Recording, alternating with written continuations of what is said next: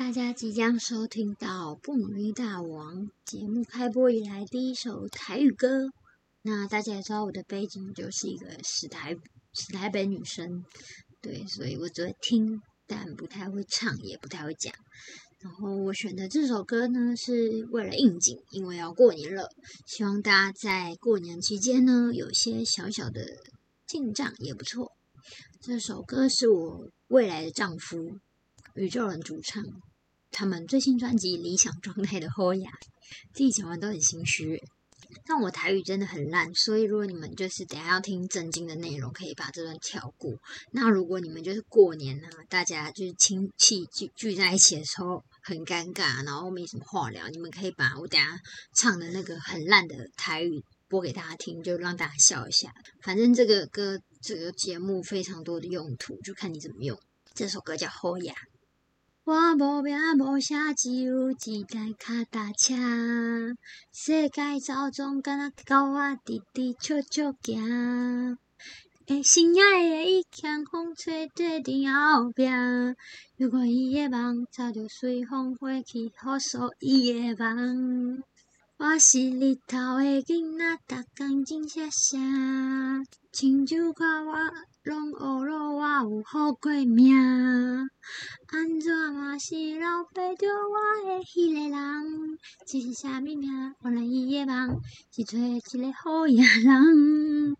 我嘛想要明仔变好野，请人食饭，甘愿做阵做伴仔。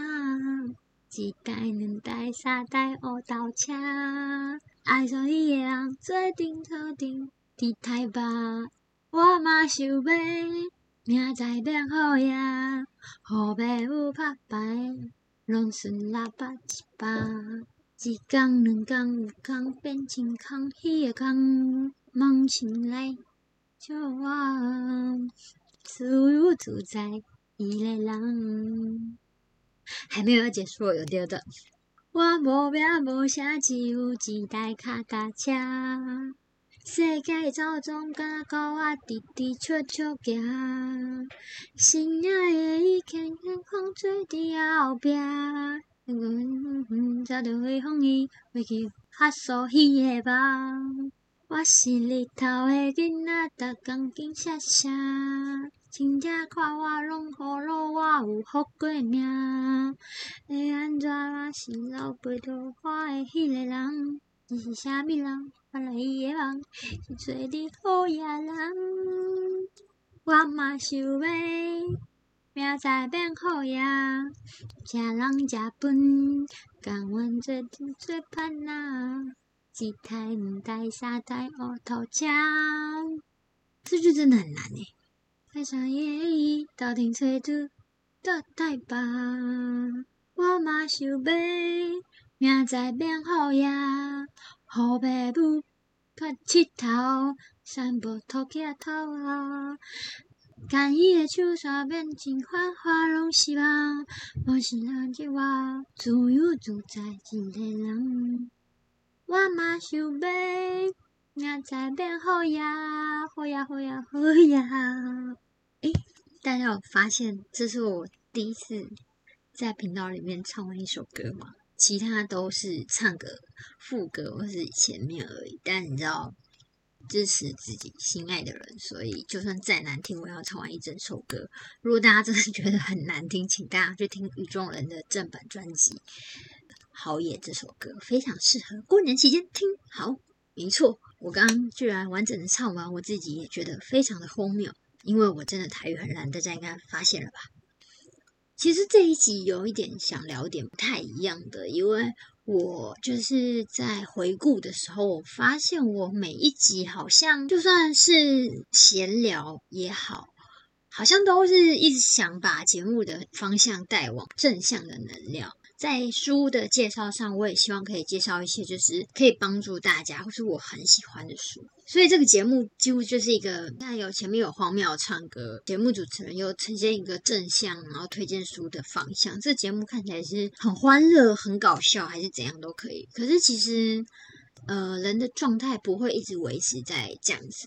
的确，我也会在过去的节目片段里面提及我遇到一些低潮，发生一些不好的事情。但我自己回听的时候，自己有一个状态是，即便我形容再怎么不好，我好像都很爱帮自己总结一个正向。这件事情呢，是我就是这一个月一直在思考的事情，就是为什么。我每次都想要让所有的事情有好的结果，或是一个光明的面相。可是因为我的个性啊，其实里面很深层的黑暗面，它是一直都在的。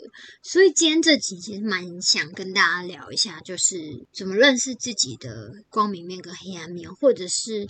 怎么去挖掘自己很里面的东西，然后去理解它黑暗面？我就想要分享一件事，是很多不喜欢我的人，就是是认为我是装病开书店的网友们，他们很喜欢问我吃什么药。就在前几天，我去了呃新的中医诊所，因为我原本就有在看中医。看中医的目的其实很简单，就是用中药调整身体。然后我希望我的中药如果吃的稳定，我的西药就可以减少。那最近因为在工作附近有一家蛮便利、看起来蛮优质的这个中医诊所，我就去看了中医这样子。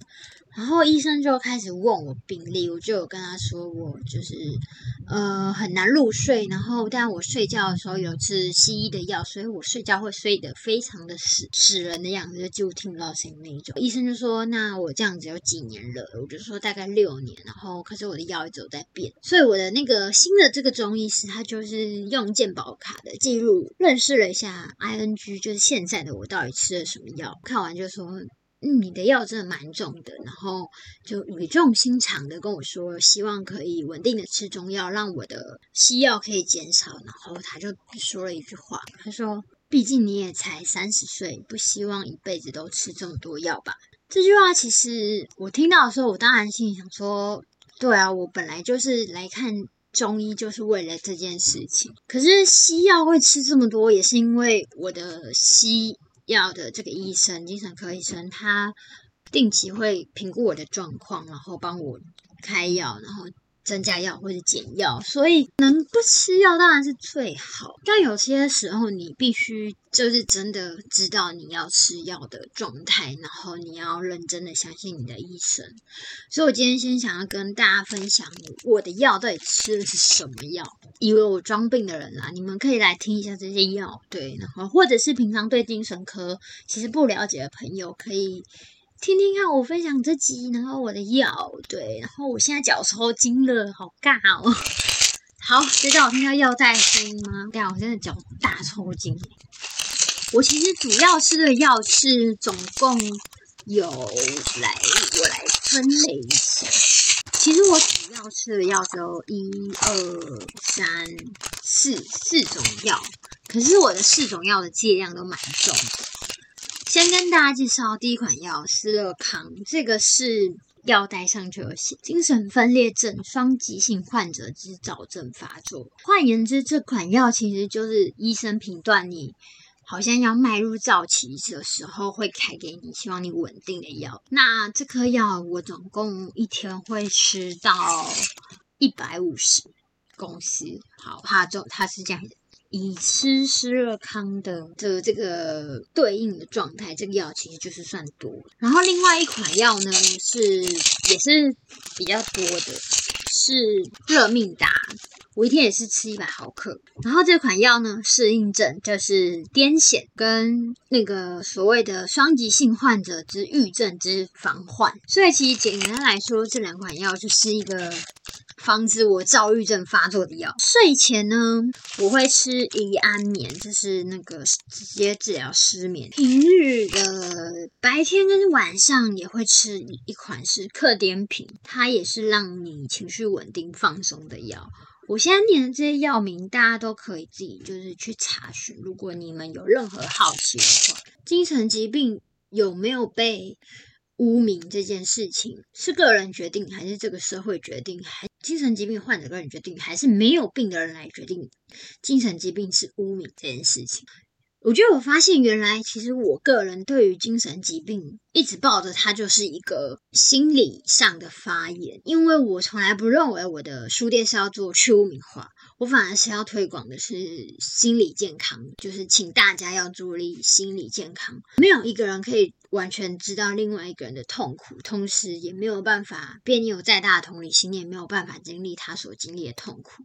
我自己在面对精神疾病这件事情的时候，我的心情已经调整为，我知道它是我身上的一个东西，我会带着一辈子走。我并不觉得我今天要把这个标签拿掉，对我并不会也觉得说我必须要让精神疾病去掉一些什么不好的，去污名化这个走向。书店一直以来在做的事情是推广心理健康，所以我们的选书比较偏向教你如何摆脱焦虑，教你如何把生活过得安稳。这件事情就让我意识到。每一个人面对疾病的反应都不太一样，然后这个还包含了他发病的时候，他的四周围遇到的是什么样的人。自己就是很幸运嘛，我其实一直在节目都有讲到，我自己是在成年之后才发病的，所以相对于那一些可能在求学时期因为一些不好的事情发病的人，我其实在我成长已经接近是一个大人，可以自理我的生活的时候，我才发病。然后如果你是在在求学期间发病，然后你因此休学还是什么的，其实会因为生病的关系会错过一个黄金时期。那个黄金时期我称为吸收的时期，就是在那个时期你有最好的精力，然后去看你想看的书、想做的事情。然后为什么会讲到这个？就是发现我好像不能一直当一个完全光明的人，因为这个不是真的我。在这个频道里面，有点像是我自己提醒我自己。要好好跟自己对话喽，然后或是我最近看了什么书，很想要跟大家分享。但是有些时候，我其实会看到一些我不是很喜欢的书，看完之后就会觉得，哈，真的是哈。对于书的就是喜好啊，真的非常的个人。如果你听这个频道是因为我对于生活要好好不努力的活着，那你可以好好的听我聊一些日常。然后，如果你是真的喜欢听我讲书。我想要跟大家讲的是，今年开始我会介绍一些我喜欢的书之外，我想要分享一些我看了觉得不知道在干嘛的书，但纯粹以都是我的个人意见，完全没有任何的利益关系，或是偏颇，或者是就是有什么特别喜爱什么没有，我就是以我自己阅读的习惯，然后去分享我为什么不喜欢这本书，或者是我为什么会觉得看完这本书之后觉得哈。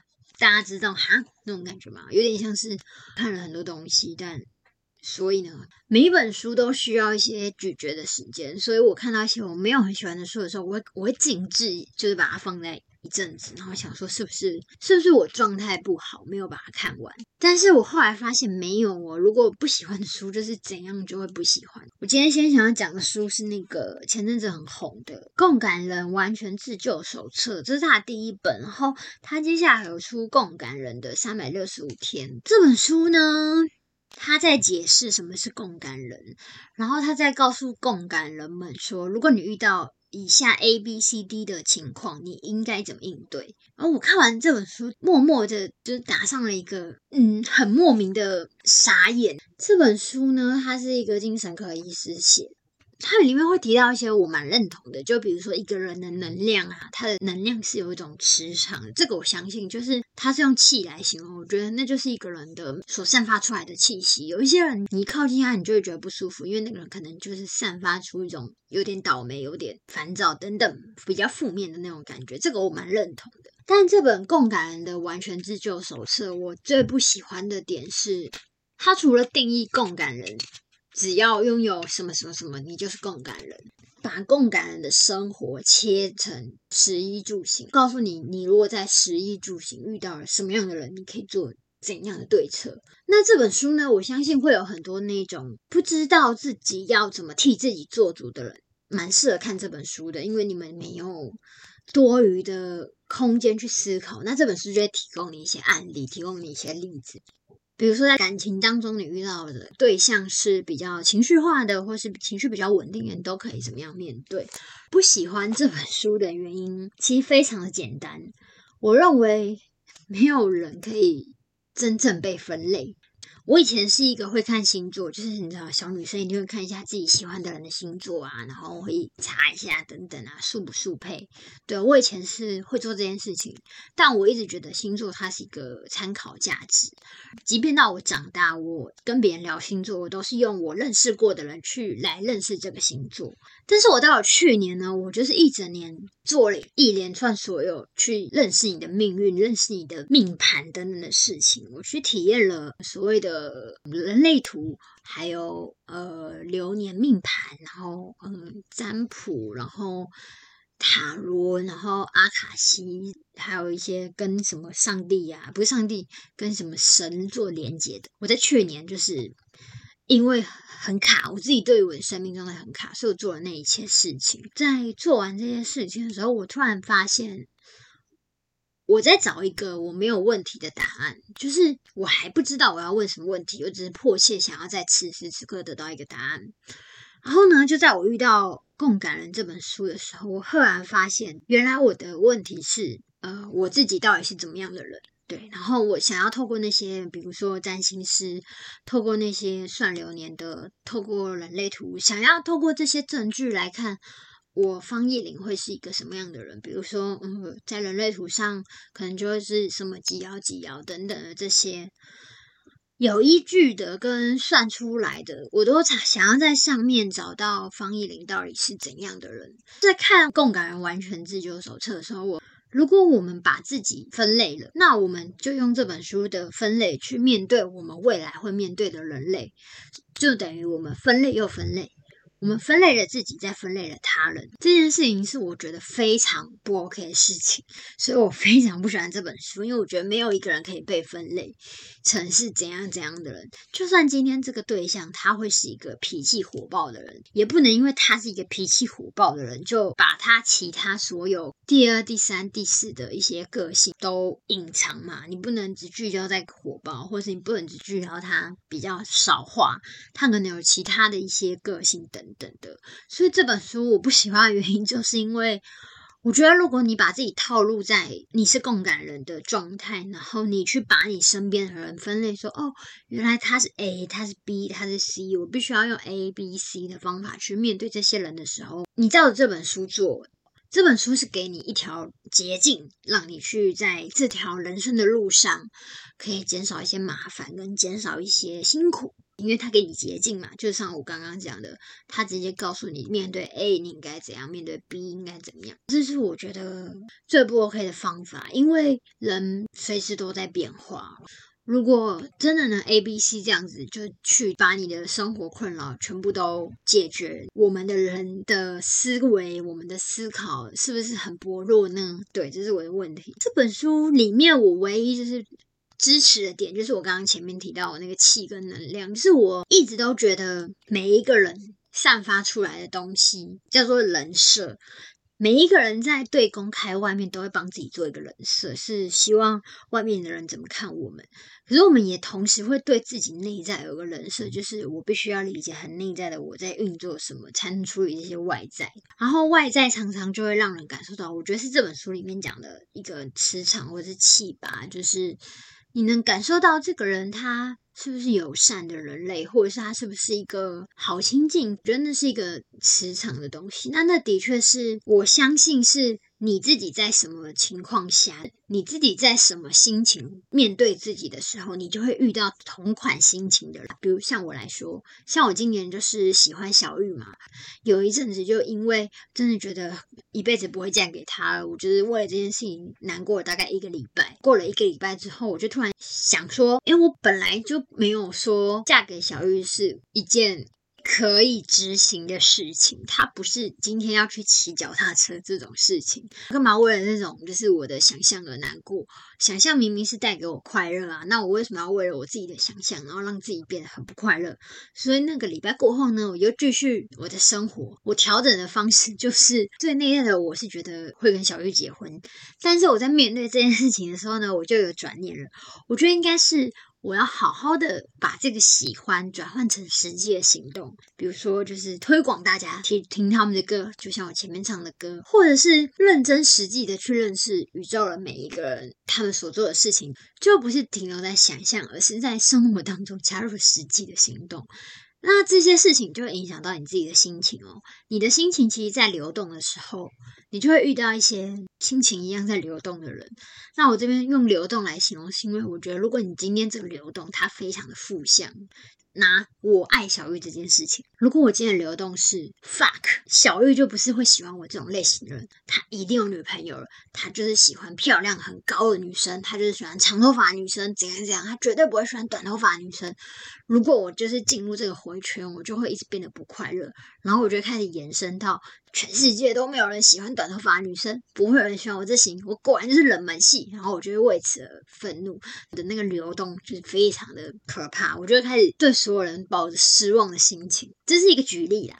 当然，你的内在流动的是一个正向的流流动，那你就会吸引到跟你一样正向的流动。好，在意我喜欢小玉这件事情。如果我我在心里的流动是这样想，发现小玉是一个非常有才华的人，而且她的文笔是非常的好。在他的文字当中呢，我感受到除了对于感情的成长，从第一张专辑到最新的专辑，感受到他对于他自己人生每一个阶段都有不同的看法跟想象。那我自己是不是也是这样的人呢？诶，我发现我也是诶，那我是不是要在我自己的生命当中做更多的认真的事情，然后让自己跟自己喜欢的人有同样的频率？这个就是一个所谓的正向流动。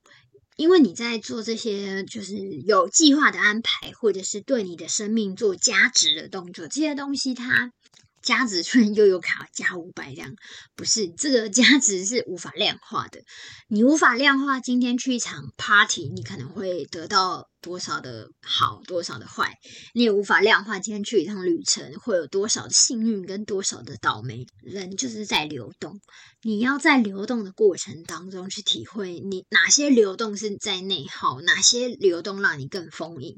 所以回到共感人完全自救手册，我想要说的事情其实非常简单。所有的书，尤其是这种比较偏精神科医生的书，他们很常会出这种，就是举例来说，病例 A、病例 B，很多很多书都是这样子。但这些书我们可以看。我们会看，一定是因为我们找到共鸣嘛？像我就是一个非常敏感的人，所以我会想看这本书。但我们看之余，必须要去思考的是，这本书教我们的 SOP 真的符合个人吗？我觉得很多人呢，在阅读这种有 SOP 的书的时候，都会抱着一种“好，我学会这个技能啊，我只要展现在我的生活当中，我的生活一切都会变得很好。”没有这件事情不会发生，因为让你生活变得更好的 SOP 是你自己创造的。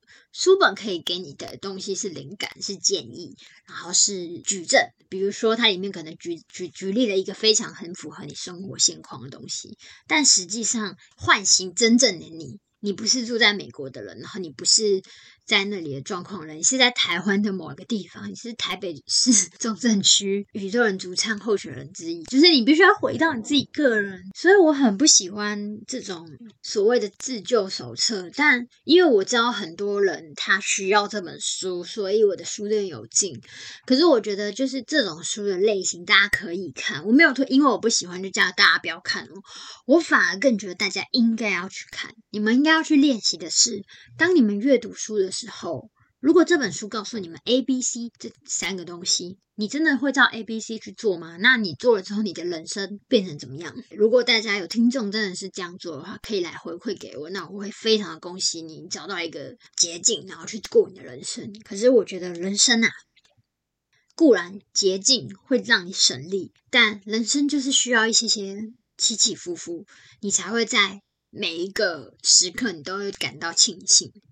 我刚刚不是有提到，我在去年就是做了一用各种方式认识我自己到底是怎样的人这件事情。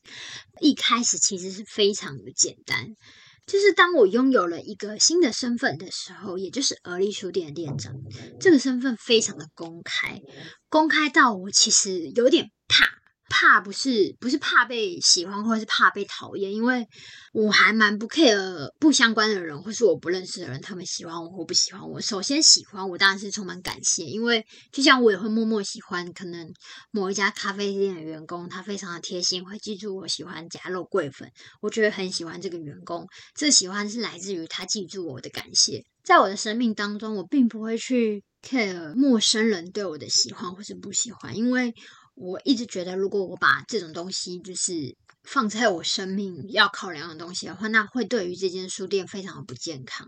因为而立书店店长这个身份公开化之后呢，我突然就有一种把而立书店店长意林做好之后，我忘记方意林就是我本人他的喜好是什么。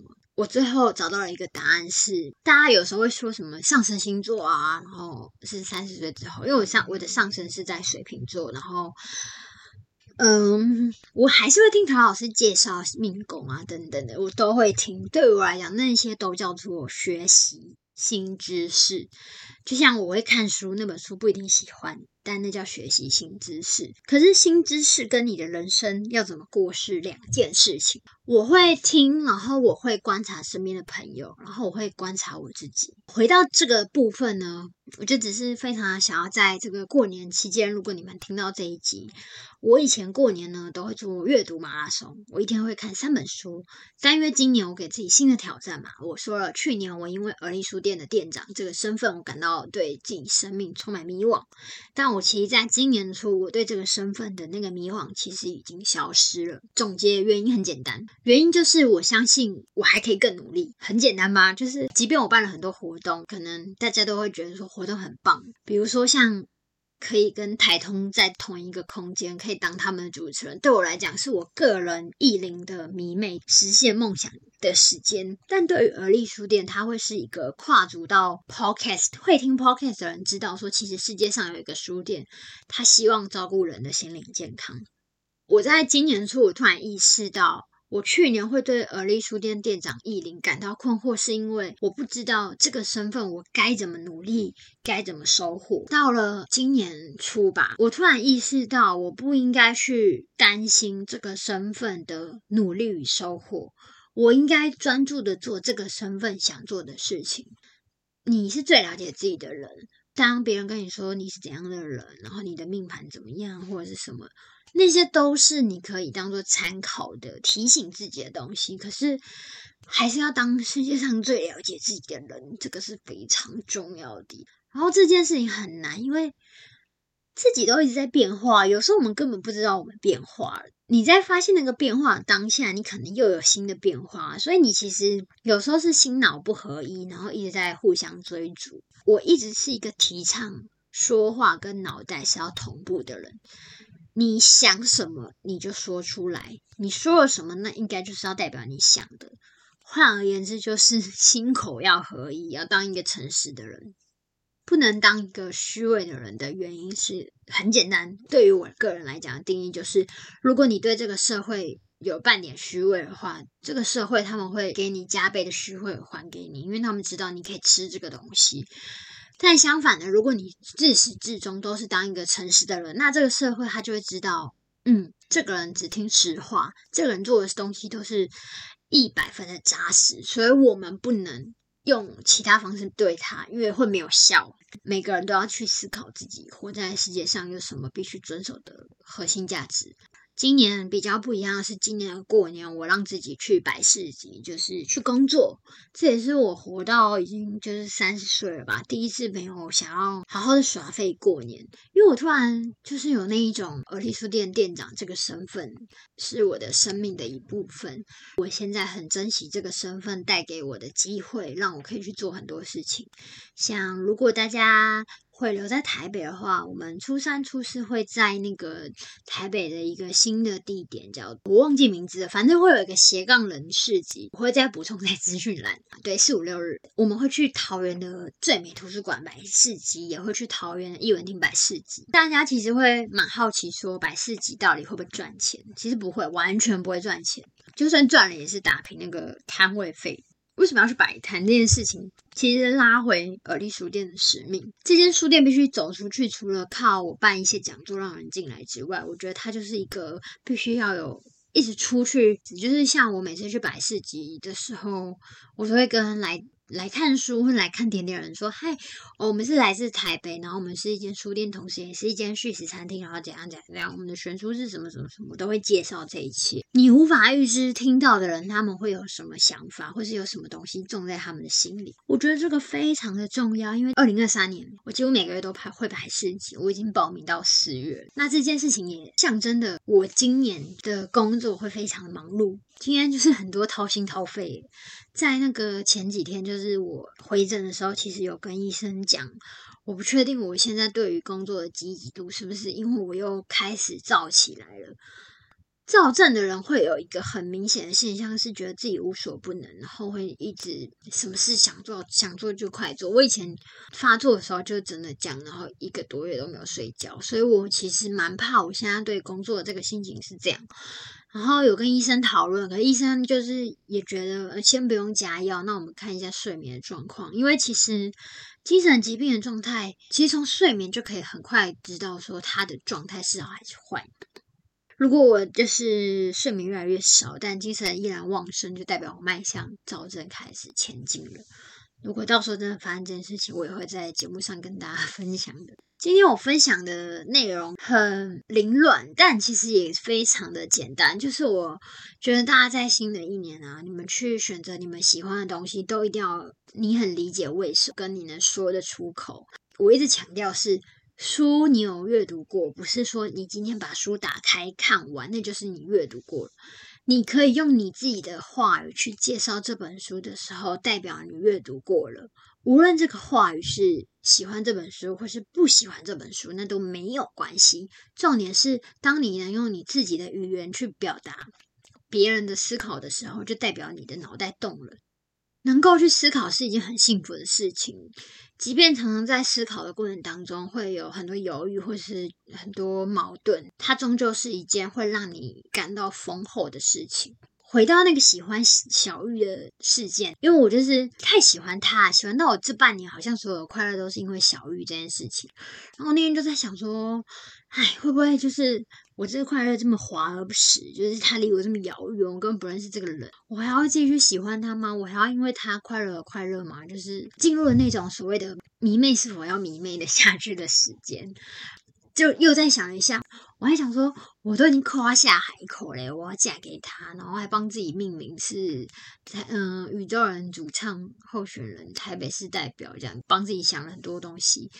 但是在这些过程当中，我明明就是超快乐的啊，那为什么我要放弃这些快乐？喜欢一个人本来就是会让一个人感到充实的事情嘛。对我相信，无论现在你是有另外一半，或是你没有另外一半的人，都应该能理解我说的这件事情。喜欢一个人跟喜欢一件事情，它其实是一样的。你会因为这个东西，然后想让自己更有生命力。我觉得的确是这样，所以我会继续喜欢小玉，直到 有一天他突然说他结婚了之类的，我就可能会把这种喜欢转换成支持他婚姻美满。好，我不知道为什么自己又讲了很多小玉。回到那个喜欢或不喜欢啊，我未来节目里面我要讲一本我爱的书，跟一本我讨厌的书。当一个书店店长，我看所有就是大家都在推书，大家都在推书，然后推荐书有多好看。会阅读的人就知道，就算不推荐，他们还是去看好看的书嘛。所以我在想说，那我应该要做的事情是推荐一些真的很难看的书，请大家去看一下，看你们觉得有没有很难看。间接呢，也是让我自己有更多的诚实的空间，因为每一集我都想要讲到书，但。有些时候真的会遇到一些普普通通的书啦，然后但你又不能硬讲，绝对不会为了要什么东西得到什么，然后就硬去做什么事情。所以呢，我有的时候就会有点进入所谓的。没有灵感的状态，就是我的节目宗旨是除了分享日常之外，还要介绍书。所以从这一集开始，大家要有心理准备，未来可能会听到我说我很喜欢某一本书，跟听到我就是批评某一些书。对，那以上都是我个人的言论，就是大家可以听听就好。你很不喜欢我说的那本书是你喜欢的书，那也没有关系，那是我们两个人有不同的脑袋，并不代表。谁是对的，谁是错的？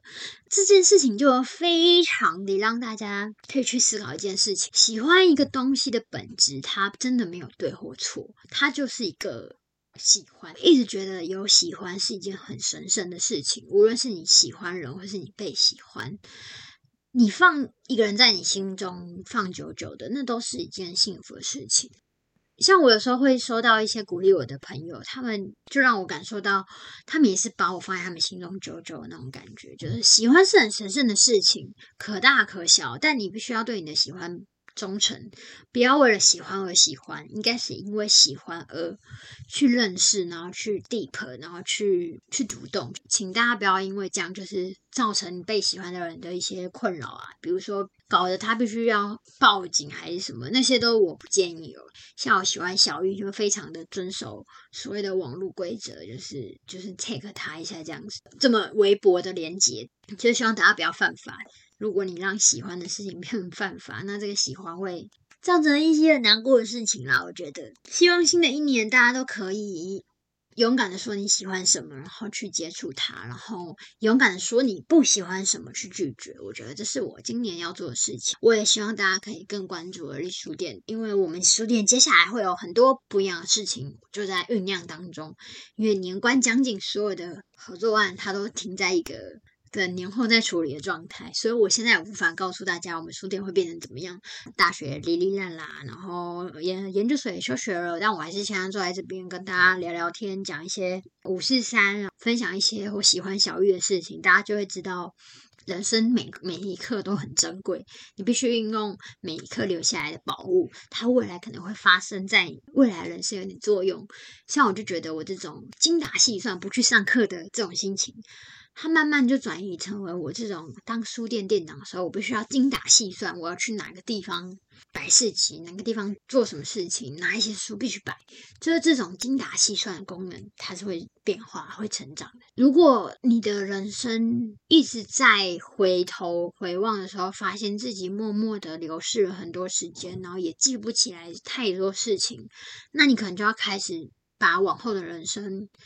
放一些事情去去抵达，如果一直这样下去，会非常可怕。这是我自己就是去年在寻找我自己是谁的时候发现的很重要的一点。因为即便我以前的人生过得哩哩啦啦，但还是有一些很深刻影响我的失误，走到我现在今天这个样子。所以你们都不要放弃在做的事情。如果他真的让你感受到也不舒服，然后可是他是你热爱的事情，那你可能就要去衡量说，如果在众人都不支持你的情况下，这份热爱的事情做下去，他可能也不会有什么回报，那你要做吗？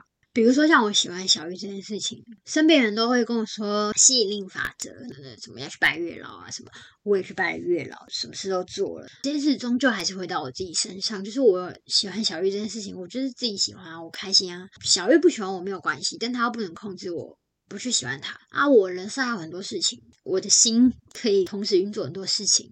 我在当店长要做的事情的？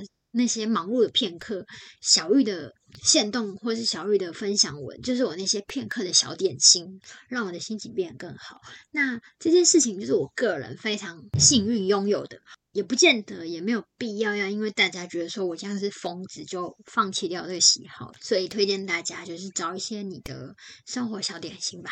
今天就录到这里喽，那最后就是预祝大家新的一年。去到你想去的地方，去爱你想爱的人，去做你想做的事情，去照顾好你自己。今天的不努力这样王就到这里喽，拜拜。